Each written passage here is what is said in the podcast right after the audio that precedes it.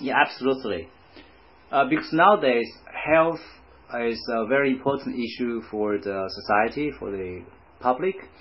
So many people are suffering from some illness because they lack of sports. Why? Because maybe they they don't have a place to go to.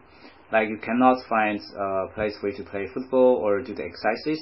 So I think uh, if the community or the government can actually build more public sports spaces or areas, it will be very meaningful. So um, more people can go to these kind of places and do the exercises for free. Uh, it can encourage them to get out of their home and do this uh, if it's free, you know. Mm, so eventually it can help the society uh, to save money. Why?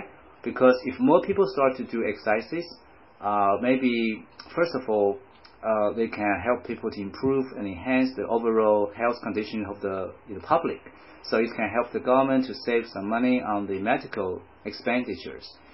Mm, another thing is uh, if more young people will go out to do the sports, they probably uh, can lower the crime rate.